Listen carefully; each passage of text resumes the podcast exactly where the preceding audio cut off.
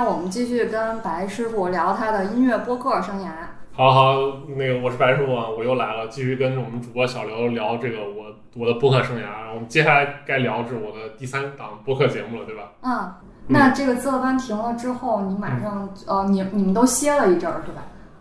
呃，也没有，我后来又也不是后来，那个几乎可以说是跟自乐班同期的，但是，嗯，怎么说？就是我我我这么我这么说，刚刚主播小刘他没说清楚，就是我现在在做一个呃播客节目叫《掰馍会谈》。这个是在自乐班之后无缝衔接的吗？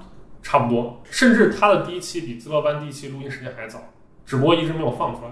哦，就是你最早跟福沃伊德想做的文化类的那个节目。呃，是这样，就是我本身是一个西安人嘛，然后我对西安本地的很多文化，包括一些美食呀，然后一些历史呀，都特别感兴趣。嗯所以呢，我一直想在这方面搞一点输出或者说可传播的东西。嗯然后这个当时刚好我在西安有一个朋友，他是做这个文创的，哦他开开公司做文创的。嗯所以当时我就跟他聊，我说能不能咱们做一个播客，就是一方面就是做一些自媒体的东西，然后也是一个文化输出，也是一个对你的这个文创公司的一个宣传。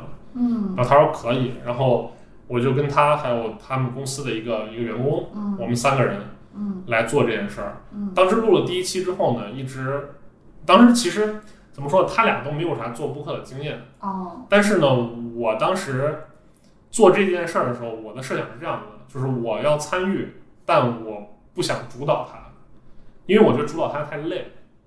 你也不想干脏活累活了。对，所以这个事儿就交给他们去做了，嗯就是后期啊什么交给他们去做。但是因为那个做后期的那个那个员工啊，就是他一开始对这些东西他不是很会用，也对于一个播客该做成啥样，他也没有太多概念。嗯所以他对于一开始他做后期的成品，我一直都不太满意。哦所以一直就拖拖拖拖拖，拖到最后自乐班上线，然后我朋友一看说自乐班这个，让我们干脆把这放出来吧，我哦们就放出来了。放出来之后就就开始做那个，但是做那个节目的好处就是我不是七七参与，我有我想感兴趣的聊的话题，我去聊，嗯然后那边也是不不像是我们就是固定的三个人，嗯一直是这三个人聊，嗯那边是我们不同的话题会请不同的嘉宾，嗯就跟咱们这个普通乐迷一样。嗯然后相当于核心有那么两三个人三三个人，但是会在周边拓展出一些人来，然后这些人互相组合，就有点像那个什么日坛公园儿他们这些模式，对对对，这样你对你才能保证这个更新的频率。频率，然后内容上面也没那么大压力。对所以我当时就是说，一方面想做这样输出，但是又觉得我一个人做这样输出太累了，嗯所以我选择了就跟我那朋友一块儿来做这个事情。所以说，在这个方面，我压力就比较就小得多了。那就现在这个播客的节奏是你觉得比较好的。对，嗯，就是我想录的时候录，不想录的时候不录，这这蛮好的，真的蛮好的。甩手掌柜。呃，而且，但是，但是这也有个问题，就是你的对你不能对全局进行掌控了。就是我现在只对我我录我主导的节目负责，嗯我告诉他怎么剪辑或者怎么怎么怎么样。嗯呃，如果我我不主导，或者说我压根儿都没有参与的节目，嗯那我就完全不管了。哦。但是他做出来的那个质量有没有达到你的要求或者怎么地，我不会过多干预这个事情了。嗯，我觉得既然你选他合伙弄这个，你就是肯定还是要信任对方。对，呃，他本身我是很信任的哦，他做的问题就是节目没有什么问问题。但是可能有的时候吧，嗯聊的那些信息密度啊，或者他们聊的话题是我不感兴趣的。嗯呃，甚至我觉得可能是，哎，算了，我也不怕得罪人。就是就有一期，你知道他们，没事我我们我们本身在聊什么？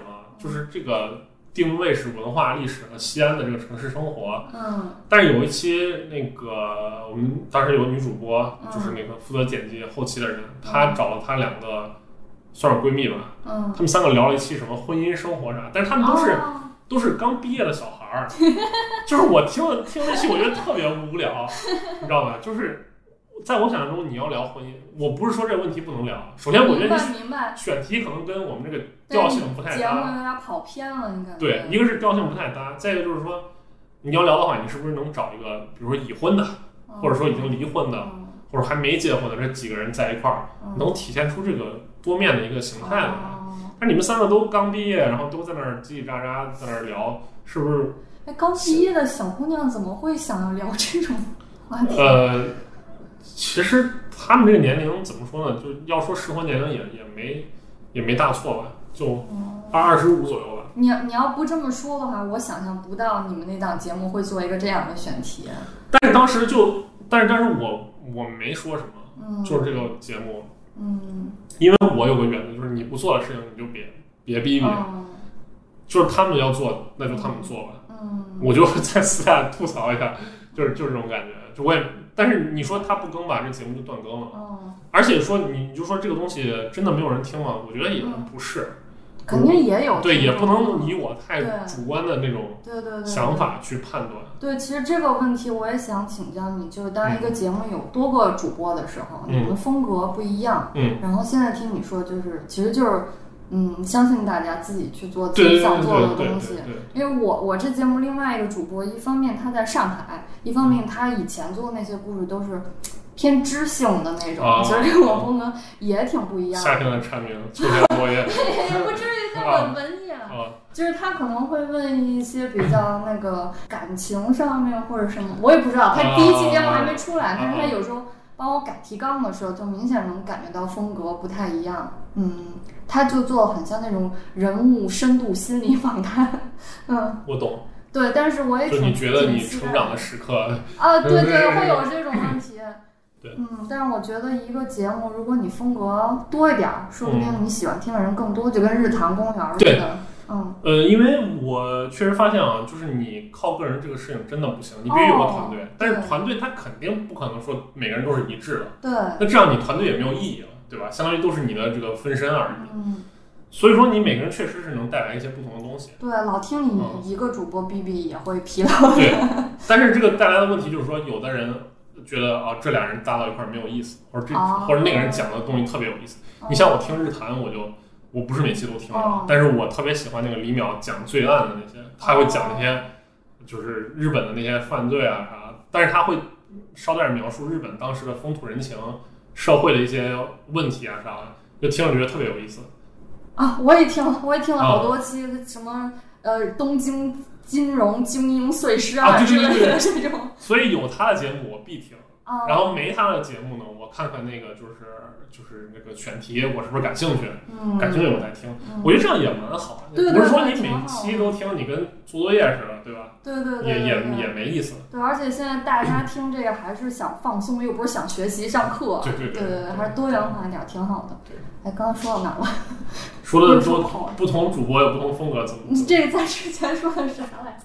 对你那个你做的第三档这个历史文化类节目，你还没说叫什么名儿呢，稍微介绍一下。啊，这这这个名字叫掰馍会谈，非常陕西。就是掰馍这个事情，我我不知道外地朋友清楚不清楚，其实就是大家知道西安的一个代表性的美食就是羊肉泡馍嘛。嗯然后羊肉泡馍呢，我们吃之前要把那个一个所谓的馍就是一个饼嘛，对吧？嗯要把那个饼掰成小块儿，然后拿这个后厨让师傅去给你拿汤去去泡。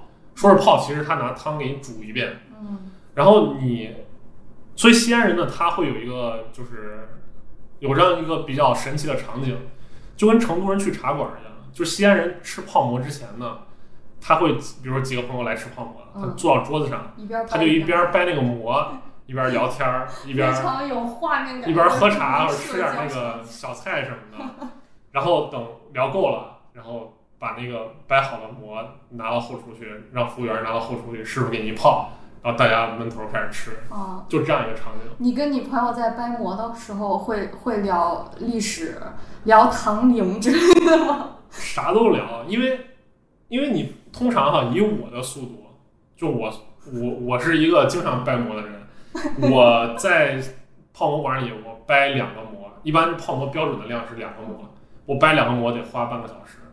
那这半个小时你肯定会会跟人聊天儿，你不可能说你埋埋头在那儿。长达半个小时呢。对，当时我们选这个名字，就是因为这个场景特别西安。哦，你不可能，你说你说茶馆儿聊天儿对吧？茶馆儿北京也有茶馆儿，成都也有茶馆儿，全国各地都有茶对馆儿，，对吧？但是掰馍这个东西就是西安独有，或很有代表性。我特喜欢这个名哦字，一个是很西安，第二觉得很亲切。啊，是，嗯呃，包括说到这个命名，其实我上一档节目那个自乐班也是，嗯因为自乐班，我当时说我跟 Floyd 他想做文化杂谈类嘛，嗯那这这个自乐班这个名字是从哪儿来的呢？是当时我们陕西，我们西安有一种剧种叫秦腔，就是就是类比于北京的京剧，就是陕西那边人都听秦腔。嗯然后秦腔的那个民间的，就是自己我们组织一个戏班，它就叫自乐班，自娱自乐，嗯，这是一个专有名词。嗯，就是说，我们你经常在西安城市里面转，尤其你走到那个城墙根儿下面，嗯，你会看到一群老头，一群老头儿在那儿唱戏，然后旁边比如说挂一个那个横幅，什么什么碑林什么什么自乐班，什么碑林什么爱爱不是爱乐啊，就是碑林爱乐还是什么 歌还行。什么碑碑林老年自乐班啥，就是我们觉得起这个名字，首先第一个是我们自己做这个东西做着玩儿的，自娱自乐；第二个呢，就是它跟这个西安的文化要贴合；嗯，第三个呢，这个班对吧，跟英语的那个 band 呵，还还有点儿有点儿有点儿像，对，所以我我当时给那个起的英文名叫 Enjoy Yourself Band，哦，就是享受你自己的乐队。哦，你好会起也名也啊！也也没有，当时这个我也是想了想了挺挺久的，突然想到这样一个名字。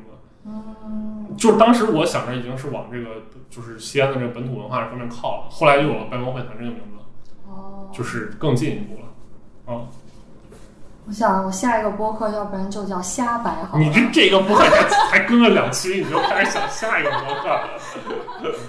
你就是就是就是想名字这件事儿也会让人很兴奋的。哦，是是是，对，是就是我这个节目，我刚开始想做，就是找身边的乐迷朋友来做的时候，这是一个产生于五一下午的一个 idea，、嗯然后当天晚上我就睡不着觉了，就啊脑子里有好多各种未。来的规划，对对对然后划二十期选题都出来了，然后再想到普通乐迷这个名字的时候，我就特别兴奋。啊，真真这名字起的挺好的，就是我觉得有一种，因为我看你们第一期什么黑金属的，就是大神在那儿各种科普，然后我我就觉得这个就是你看人家这么懂，但是名字就叫普通乐迷，就哎呀，就有一种特别反差的这种这种感觉，就挺好。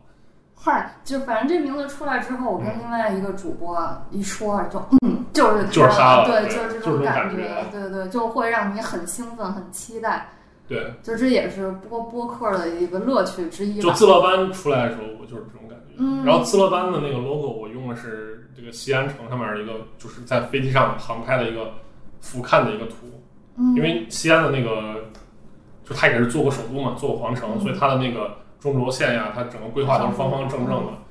然后当时我自乐班做第一版 logo 是我做的，嗯我那个自乐班就是大概是一个背景图片，然后自乐班那个几个字儿下面有个小箭头，指向哪儿呢？指向当时那个西安大明宫，大明宫是唐朝的皇宫，皇宫里面有个地方叫梨园儿，就是唐你这个你不解释，不会有人能看出来的。埋得很深的，真的埋得很深。我从来没跟任何人解释过这件事儿，嗯，就我今天第一次在说这个事儿，我也没有跟自乐班听众说，你们看这个 logo 里面咋咋咋咋，另外俩主播知道这事儿吗？弗洛伊德知道。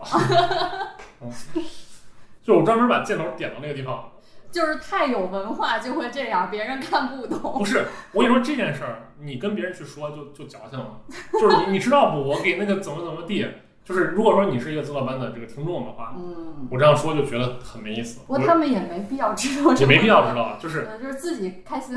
就我我其实想了，就是说当年的这个唐唐代的这个梨园儿，跟后来这个秦腔自乐班儿，包括今天的播客节目，它形成一个这种不能说传承吧，就是这种互文的一一个一个关系在里面，所以是我埋了一个梗，目前没有人发现。现在大家都知道。啊、我说你怎么睡不着觉，每天想这么多？呃，你就玩梗就玩到底了。嗯嗯啊，说回啊，说回掰馍会谈 OK，这个节目，有人签你们了吗？呃，目前还没有，目前还没有。我看你们那个播放量挺多的，而且首页推过小宇宙上过还不止一次，因为小宇宙它首页是这样的，它是一上来是三档，就是呃一上来是三期那个，就是我我叫大首页啊，我不知道他们叫啥，但是我自己叫大首页，就是没有任何理由就给你摆三期，就是今天最哦，佳，编辑推荐，就是今日最佳的三个博客，嗯今日最推荐的。嗯，然后接下来呢，它会有一个就是话题，就是最近有啥有对啥热度啊啊，对对对。，然后再接下来就是什么，根据你的一些兴趣细分的，首页上大概就是这三档。嗯我们上过一次那个大首页，就是我做那个西安摇滚那一期，西安摇滚那期，那期播放量挺高啊。然后上过一次那个就是话题推荐的那哦个，上过两次吧。哦一次是我们做那个城市近郊那个嗯，郊游的，还有一个做了一个高考，就是刚好前一阵子高考嘛，就赶上这个热点了。哦，这个是这个节目是从哪年开始做的呀？你你说百慕会谈？对，呃，第一期上线是什么时候？这你不说我可能都忘了，我这会儿现在真有点忘。但是这个做了可能也两年，两两年快两年了吧。反正我用小宇宙也是身边人推荐，我可能最近两三个月才开始用。嗯嗯。但是这个平台其实我不我不太清楚什么时候开始火起来。呃，大概是在我们做自乐班的时候，就是可能零九二零年的时候，嗯，那会儿小宇宙开始流行，但是他们需要邀请码。哦。然后当时很多自乐班群里面的人就说，你们要把那个节目放小宇宙上。哦，然后我当时我说我我没有邀请码，然后那就有群友就给我弄了一个，但后来我也没放，主要主要有点懒。当时我我其实如果今天你再让我选择的话，我可能会把小宇宙作为这个播客的主阵地，嗯，但是当时没有看到它的这个就是怎么说未来的这个这个潜力吧，或者说嗯。它的平台的调性，当时不太知道这是啥，就嗯就也没弄。现在已经是主阵地了吧？现在我觉得应该是嗯，你更新多少期了都？呃四十多期了，就拜末会谈四十多期了哦，但我不是每期都参与啊。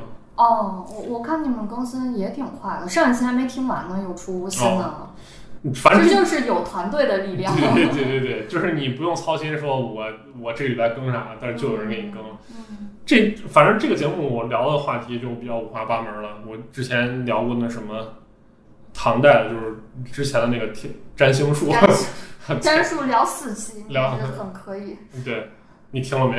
没有，我这看完名字我都啊，嗯老师又来上课了。啊，对对对，其实其实很多人确实有有这个问题，就是我不过如果真的感兴趣的人，他一搜就能搜到你这个节目。就就我很，我们之前聊过啥？聊过一个就是占星，还有那个我我那个朋友，就是我刚说开文创公司的朋友，嗯他研究啥呢？他研究那个唐长安城的，嗯就是唐长安城，我们知道是礼坊制嘛，就是一个唐代的长安城里面画了很多这这坊那那坊的。对，然后他就去研究说，当年那个坊对应的西安市今天是哪块地方？哎我好像看过有类似的书，还有那个《长安十二时辰》播的时候，这个这系列的东西特别火。有有有，但是他研究的时间比长安十二时辰早多了。哦他之前做了一款产品，就是这个地图，就是他设计的是是表面上看是西安市的地图，嗯就是现代西安市的地图，但是他拿那个紫光灯一照，后面就有那个唐代那个地图，就是相当于叠加在那上面，就能看清楚。哦但这个比长安十二时辰要早，但是他当时没赶上这个热点，他当时这个备货呀、什么的就就有点就没赶上嘛，有点儿遗憾。嗯他研究这个东西，所以他当时就做了一系列跟这个唐长安城本身地理的有关的东西。嗯我们一块儿聊了，比方说我你走到西安的哪儿哪儿哪，这对应的是唐代的哪儿哪儿，嗯，呃之类的很多这种话题吧。感觉你这个很适合做成视频哎。是，但是做视频这个技术要求比较，对，我现在有一大理想吧，嗯就是把我那个占星的那些都视频化，因为这个东西你拿嘴说很难说清楚。对呀、你什么星星啥形状啊，啥在天空哪个位置啊，你不做视频很难。但是我自己又没有这方面的技术，我我也比较懒得去研究，所以就这个这个先暂时搁置吧。当然将来有机会的话，再再做。嗯，嗯对，我觉得嗯现在做这个播客语音节目，其实门槛儿挺低的，对挺方便的。你上传东西、录东西也都。嗯然后我刚开始做的时候，我就搜 B 站上搜那个。播客入门如何做播客？巨多视频，教学视频，哦什么五分钟快速入门，五分钟什么就很多人真很多人真的就是那种，我之前听过很多播客，就是我为了调查一下说现在这个播客都是什么水平，我大概听啊就很多播客做的这种感觉就是那种特别随意，就跟我们宿舍几个人在聊天一样，嗯就然后嘻嘻哈哈说，哎，今天我们碰见一个谁谁，就说一个大家都不知道是谁的人，就就然后可能夹杂着一些想聊的一些话题，什么社会现象之类的对，就顺便给录下来了这种。嗯就是这种感觉。我一开始其实也是想这么做，我你是我遇到了最认真的一期嘉宾了，嗯还准备认真看提纲，然后认真回想了一下自己的经历。其实，但是我今天聊下来，我感觉这样嗯效果肯定是要好很多的，啊比那种瞎聊天儿好很多。但是有的人可能也不喜欢我这样风格，他觉得那种轻松随意的会更好一些。也也也还好，也没有很严肃的今天聊。啊，好吧，嗯，反正就是现在就做播客变得特别容易，人人都可以，就是很容易就上手。嗯，我觉得小宇宙可能也是，嗯，让我看到了，就是像我这样一个普通乐迷都可以做播客这么一那我个契机。我觉得你已经很不普通了，因为我我见识过这个我们主播这个小刘主播当年弹琴的技术，我我觉得挺厉害，真的。我我我我是学过很多种乐器，但是其实每个都没有学的特别深。就是咱们小时候学乐器，嗯就是我小时候学的还是那种功利性的，为了一个考级，为了加分儿这种。其实我自己并没有多想。我我明白，就是我觉得我自己的音乐观有一个，我自认为是一个比较开窍的时期，嗯其实就是我在做第一档那个节目的之前和之中。嗯就我我那会儿真的会去认真思考说这些乐器之间的关系，他们的那种配合呀、或者说分工之类的。我之前就是，比方我之前在乐队里面弹贝斯，嗯好吧，那我就照着谱弹就完事儿，因为我们都翻唱别人嘛，嗯我也不管说他这个地方为什么这样弹或者那样弹，嗯我没有思考过，嗯，我只是觉得哦，大家一块儿那个玩儿也挺开心的，去演出挺爽的。嗯但我后直到那个时候，我才真的去认真地去想，说他到底这块儿是是在干什么，嗯就就才有了慢慢有这样的感觉。那我就觉得，我建议其实建议大家，你真的你至少要学一门乐器，就你真的会有更多的乐趣。这不是我这个东西是有回报的，不是说你好像学一门乐器就浪费了时间。你听歌真的会听不一样。就比方说我没学乐器之前，我听歌就是听人唱，对吧？好，但是背景那伴奏的一一大摊是什么东西，我也听不出来。你包括什么吉他有各种效果，我有时候我在没接触到这些吉他之前，我都不甚至都不知道那是吉他，就这个声音咋出来的我都不知道。嗯更别说合成器啊，有那种就是就是就是那种就是很奇怪的，你很难想象的那种声音。啊，就别说你学乐器，嗯就光做播客，我跟你聊这么多，嗯跟刘高兴聊这么多，我我才知道合成器和那个效果器不是一个东啊西，就真的就是聊天就能。就能收获很多知识，而且你不觉得有任何压力，不觉得像在学习什么的。这不是说我今天来专门给你讲一下对，合成器的原理构造。对，这也是为什么我可能嗯现在喜欢听播客了。嗯，那你刚才说那个突然开窍了，我也有同感。我应该是开始弹三弦儿之后，才发现其实那些西方古典乐器我真的没有学进去。啊，就三弦儿，只要把它拨出声来，我都觉得特别高兴，感觉是有一种血液里面的东西 冒出来的那种。尤其我在听那个陕西的三弦儿的时候，啊真的巨亲切。从这个三弦儿就开始，我去去了解更多的那种呃弹拨类的弦乐，啊然后发现古典乐它可能只是呃从世界分化里面分到对对对西方欧洲的一种，对对然后就是感觉这个东西比我想象中的乐趣要更多。更庞大一对点。就是对对，其实我们现在一说流行音乐，就是什么吉他、贝斯、鼓，嗯但吉他其实只是各种弹拨乐器里面的一种分支，但是它由于这个欧美的这个文化强势、摇滚的这种传播，嗯，它可能到今天它成为一个流行音乐主流的东西了。对。但是你有没有想过，西塔琴也许就是啊也许有一天它会成为一个主流的东西，或者说我们国家的二胡什么三弦儿这种东西嗯会会成为一个主流。你如果说你想通了这个问题，那我觉得那世界上很多东西你都会很感兴趣。我或者说，我觉得主流它有一个前提是它这个东西要简单，要容易听、悦耳，这些才会比较流行。像西塔琴三弦这种，它可能就不满足这种条件，但是它有它独特的地方，它可能是一个民族沉淀了几千年、上万年出来那种独特的味儿，那种味儿你现在就能听懂了。以前你可能只能听懂吉他，因为它简单，现在吉他你全能 get 到，你开始听点不一样的东西。不一样的乐器，这些世界民族音乐，我就是这些年开始听，然后做播客可能也是有有有这个原因吧。因为你看，普通乐迷他有听金属乐的，有听电子乐的，有传统乐器，什么都有，就是感觉你这个你从各种音乐里面都能找到乐趣了。啊，然后很多是因为听了像哈库 Radio 这样的那个音乐播客类节目才开窍的。我其实就是我刚特别认同你说的话，就是那个血液里面的东西。现在国内摇滚乐队或者说民谣乐队，你你让我说最喜欢谁，我我可能回答会是三个字，就野孩子。哦。他们是兰州来的，但是他们这个东西很多跟陕西、跟西安那边的这个黄土地的就那种东西其实相通的。对。我小时候在我姥爷的影响下，我听了很多秦腔的东西，当然我我并不爱听，我当时并不爱听，但是这个东西。我姥爷当时每周三必看一个节目，叫《秦之声》，嗯，就是陕西台举办的一个唱秦腔的节目。我我小时候，我每到这时候，我就捶胸顿足，因为他我觉得秦腔特别难听，但是我姥爷要看，我没有办法，我就跟着听。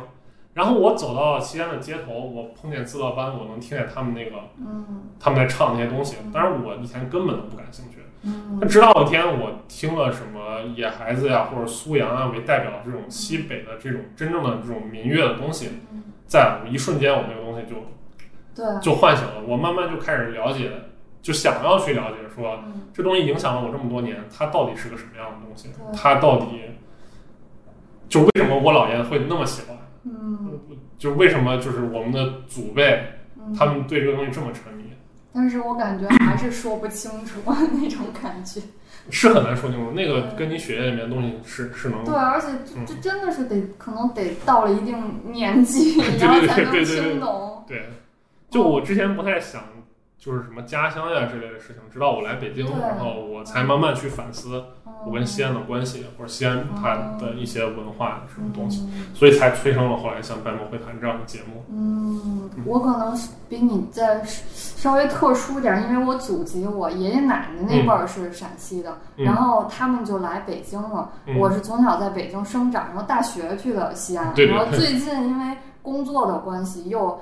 呃，又又往返北京跟西安，然后就前一阵可能是听了张嘎怂的那个三响，然后就 就对这个东西有更多的兴趣，然后之后学了北京这边的传统曲艺的大三弦，也觉得那也能引起你。这种基因上面的共鸣，而且而且就是，其实我上大学的时候，我说话是有陕西味儿的，但是我自从弹了三弦，我说话京味儿越来越重了，就是越来越垮，就就整个人三弦化。其实北京那个什么大鼓什么的，我也特别喜欢。我为什么受这影响？就是我小时候特别爱看那个《我爱我家》，就连和和平女士，啊，当当什么有一位青年叫贾志新那个，就是我特别喜欢。还有那个后来听了那个。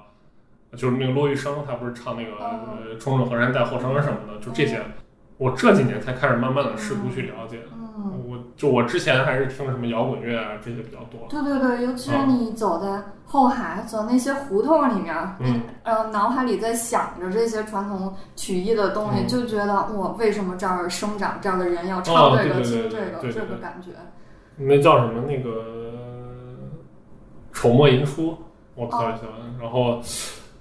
反正这是北京一些东西，然后西安的本地的一些秦腔，但是我不是都能听懂，我还是在一个很入门的阶段，但我慢慢确实开始往这个方向走了。哦，我也是，就不不只是你，我身边好多人都是开始听老的老的东西。就这个东西，它虽然老，但它对于我来说是新的东西。嗯，但是它又是某种古老的那种声音或者文化，嗯，才能。嗯，就这种呼应很奇妙。就是就是那一阵儿听那个横哈图，啊，我知道，图瓦乐队，就你听的时候就感觉就是看见森林了，然后有鹰在头上飞那种东西，你也解构不了。但是它就是有它民族的东西。对它其实从它的那个节奏，包括它的调式啊，就跟我们听的这些东西都不一样。对，然后它那个鼓特别简单，就是咚咚啊咚咚，没别的，这这很神奇。他刘高兴之前跟我分享的那个印度的那些音乐，就打击乐，特别就各种奇怪的节奏。印度那个太密了，听不懂。超出耳朵，但但是它确实能给你带来一种全新的这种这种冲击。你听惯那种四四拍或者四三拍的摇滚乐，对，你你你老听你就有点腻了。这个东西确实能让你耳目一新。对，其实你要这么说的话，那个月下二，嗯，像野孩子，嗯，还有五条人这种带地方风格的特色乐队就开始火起来了。真的，对，这也是一个。而这两年，我觉得就是为什么本地文化在兴起，嗯，我跟我觉得跟嘻哈这个这个这个。怎么说跟这个崛起有很大关系？因为他们这个嘻哈人特别讲究啥？就是特别讲究他们的这个本地属性。就我代表哪儿哪儿，我是来自什么广州街头，或者来自什么西安，是咋地？就他们特别讲这个，感觉很江湖，很帮会。是是是这种感觉。这个西安文化它本身是美国那种街区生长出来的，它其实是为了它的那个就是街区里面的那些兄弟们或者什么，他。去去去唱啊，或者干嘛？他就描写他自己身边事儿啊，或者怎么着，就是他，所以他就强调他来自于哪儿，他的文化的根儿在哪儿。这个东西其实反过来又把，就是可能在摇滚乐，或者说对当代的年轻人有所影响，就是我们的世界不再是说哦，国际上最流行什么，我们都要去追什么，对对对就是你要看看你的脚底下的这个这个土地，你要你要想想为什么你今天走到这儿了。对对对对对，这些年我最大的感觉就是跟你一样。一模一样。对，我最近特别上头那个《我是云南的》。啊，我知道，我我我是云南的。这个歌要是放在三五年前，我肯定觉得它是特别三俗的，就是从音乐角度上来说。但是我感觉那个人那个样子站在那儿，他那些他那个发型，对他就就是很民族特色，挺有意思的。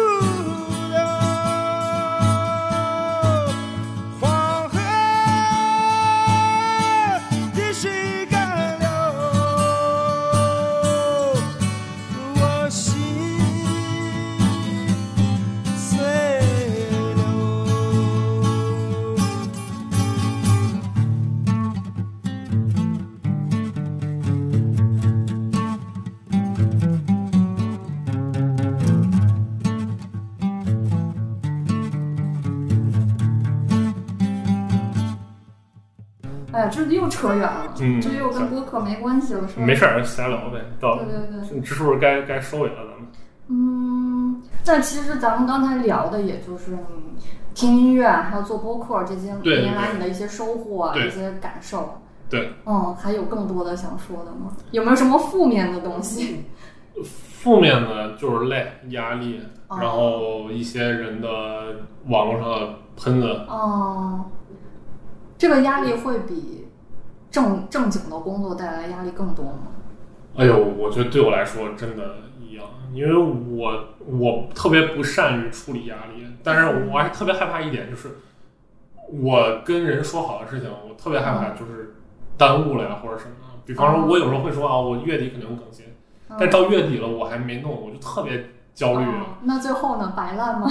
呃，那有的时候就就就就再拖几天呗。那有的时候就就硬憋着做出来了。虽然我知道你月底更新，那些嗯听众们也不会说去骂你啊什么的，但是我心里压力就特别大。给自己的压力，毕竟是自己的一个作品嘛，算是。算是吧，算是吧。嗯，那但是肯定是动还是动力大于压力的吧？呃，怎么说呢？就是说，我觉得做播客它有带给你的这个动力，必须得不断的持续的增长。嗯。呃，你比如一开始我做，动力可能来自于说我周边朋友的分享，他们觉得说你做这个东西不错，然后他们会介绍给他们的朋友，嗯后来的动力就来自于说一些我不认识的听众说，嗯哎，我听你这东西不错，嗯他们的一些反馈和感谢。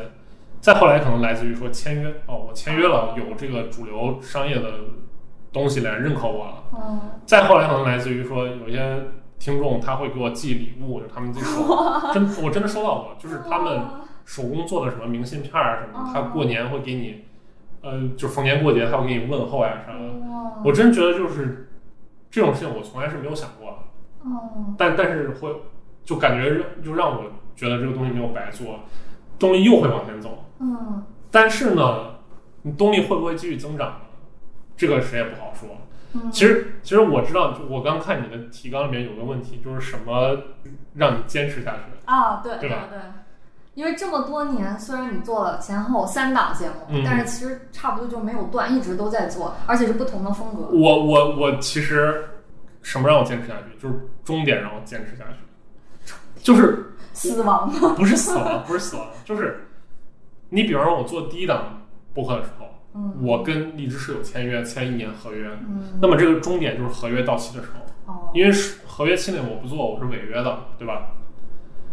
做自乐班的时候，这个终点就是说月下播完的时候，嗯，就是我的终点得把它每一期都做完。啊。对，嗯我特别不能接受说你要做一个东西永远做下去，我觉得特别可怕。就是，嗯，就是比如我现在告诉你说每周你都要做一期节目，或者每个月你要做一期节目，你永远一直做下去，做一辈子，我就要疯了。没有这种目标，很吓人哎。啊不不，但是有有的，你比如说什么日坛公园他们，他们不会说我做到一个什么阶段，我这事儿就完结了。嗯他不是说跟个电视剧一样就完了，嗯他是每周他都要拍这么做出这么一集到两集东西出来，嗯对吧？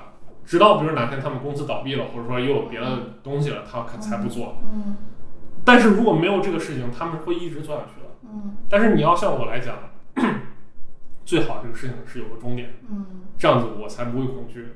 哪怕你说第一季啊，我们就先做个十集，做完之后，比如你休息半年，再做第二季，嗯，这样我都可以。但你要说每个月、每周这么着，我真的不行，没有我尽头。我觉得特别恐惧，真的就就极其恐惧。其其挺好的，定嗯一个、定一个目标。那你现在这个节目的终点，我现在重点就我现在做这个节目，因为不是我一个人做了，我就很随意了。那个就是他们的终点是啥，你就是啥。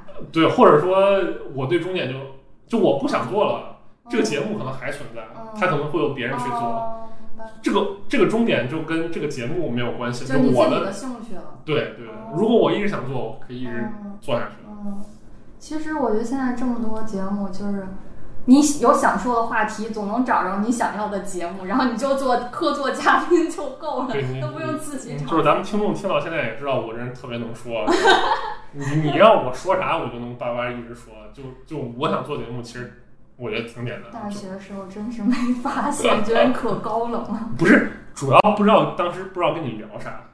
就是你说聊啥，我我说哎你你最近听啥歌？我觉得特别怪，你当时跟你乐队的人好像也没有说很多。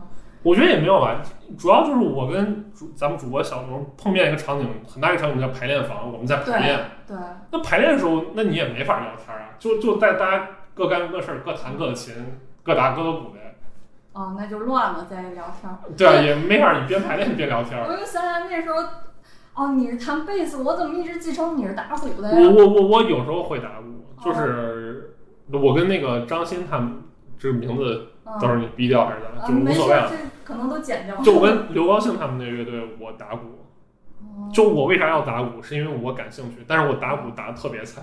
是吗？对，我还听他们说你打的可好，而且说你说你的技术是在游戏厅里面练出来的，啊我我当时特佩服。我游戏厅我这个倒没错，但是鼓打的特别好是是假的。就就后来毕业的时候，我每次路过游戏厅看那个鼓，我是真的会想起你来。就就我为什么就那个会去游戏厅打鼓啊？是因为我当时一开始我是弹贝斯，嗯一开始我为什么弹贝斯也特别简单，就是我上高中的时候有一次我考试，那会儿已经开始喜欢摇滚乐了，嗯然后我有一次考试考得特别好，然后我妈说就是说，哎，看你考得特别好啊，给你买个什么东西奖励。我说我想买把吉他，嗯然后呢，我们当时我们班有几个人也是弹吉他什么的，然后他们说你别买吉他，你买个贝斯，这样咱能组乐队，对吧？哦他俩人弹吉他，你弹个贝斯，咱们再找个鼓手，就齐活了。所以我就让我妈，我妈带着我去琴行，就买了我第一把贝斯，我就开始学。然后这是我开始弹贝斯。然后到了大学之后呢，我跟他们排练，我就觉得打鼓特别有意思，嗯我就开始央求着我们鼓手给我大概教一些基础的东西。嗯然后教完之后呢，因为当时游戏厅里面有一个那种就是打鼓的那种游戏机，我不知道大家见过没有？这个现在大一点儿的都有，但是那个很难抢，因为好多人要啊。，不是那种太鼓达人的那种，啊，就是那种就是真的架子鼓。电电鼓呗。我记得我当时玩的时候，它还是真鼓，那个打起来手感更好。但是现在变成电鼓了啊。哦，然后我为什么去游戏厅打这个呢？是因为我没地儿练，我我没有鼓，我也不知道该去哪儿练鼓，而且我也没有什么鼓谱呀什么的。我去到游戏厅的话，它不是有那个游戏上有那个提示就跟吗？着歌走了。对，就跟着歌儿走了，我就老投币在那儿打，就就练，就大概练的就是能打一些简单的东西吧。我当时就跟他们说，我说咱们组一个乐队，我来当鼓手，然后因为大家都都比较菜鸡，然后就说那个啥，我们就，但是刘高兴水平很高啊，就是但是他愿意跟我们玩儿，就是我们当时就就说我们定一些简单的歌儿，比如说排一些雷蒙斯呀，这些朋克这种东西，还还不能是 new school，new school 朋克就鼓特别快，打不了，就打一些 old school 的那种，就是雷蒙斯呀什么这些东西，简单，新裤子什么的，就我们当时排新裤子 之类的。我的，那你为了练鼓，在游戏厅得投了多少币呀？呀，那想不起来了，就就大概就这么慢慢的玩起来了。然后，但是后面就是，呃，有一些什么金属的呀啥，嗯我后面还还有段时间去弹贝斯，就是有些金属的歌我实在打不了。所以，如果你现在选一个自己的主主营乐器的话，是贝斯。不是，我跟你说这么讲哈，我以前会考虑这件事儿，嗯说我主营乐器是啥，嗯我要怎么着。但我现在的想法完全不一样。我现在觉得就是说这些音乐，我我玩的开心就行，我我不在乎说我是弹贝斯，还是我是一个鼓手，还是我是一个吉他手，还是干嘛的。就是大家在一块儿玩这玩这个事儿，我觉得很难得，就嗯，有这个机会就很好。我不在乎我去干什么。上周那个那个那个弗洛角和刘高兴，就自由班另外两位主播来我家，我们还一块儿弹了会儿琴啥的。哎呀，真好。你有有机会你也可以过来。对我，我现在特别开心，就是我自从录这个节目之后，嗯所有朋友，就像咱们这种十年没怎么联系，啊全都特配合，啊然后就就是录的疯狂输出，然后特别支持我，然后同时他们还会不停的介绍新的朋友给啊我。对对对，就是对。，然后我就在思考，你刚才说有一个终点，我感觉目前离终点还很远，因为本来想自己就七八个朋友，就这么多，用完哦估计没了。然后没想到这一期又来了两个朋友，就没有没有了。说实话，他就跟你一杆齐啊。就是我做播客也有一个很大的感受，就是说这个事情就事在人为，你做一点儿，它就会有一点儿新的进展，就会有新的东西被你吸引过来。对，你如果不做这个东西，可能咱俩就也可能这辈子也不会说话或者怎么着了，对吧？但是你做了之后，可能就我们会聚在这个旗下面，远处的人看到这杆旗，他也会过来，会更多的人就聚到这个。对，就是一方面跟嗯、呃老朋友重逢了，嗯然后发现你们还像年轻时候一样那么能玩得来，比比后来 混社会了之后认识的朋友其实聊的要开心啊、嗯。然后同时又通过做播客认识更多新的聊得来的朋友，就我觉得目前做了聊了四期五期节目然后这是对我最大的收获。嗯，好了，嗯，那最后给大家放首歌吧，得了。白师傅再给大家推荐首歌吧。行，我我就刚才那个节目里面不是提到了说，那个很多摇滚乐手或者那个歌手，他会对他当年听那个呃 radio 的这个时光的一个怀念嘛。邦交也什么 Never Say Goodbye 也行。嗯，谢谢大家，拜拜。行好，再见，拜拜拜拜。嗯，哇，你聊好长时间。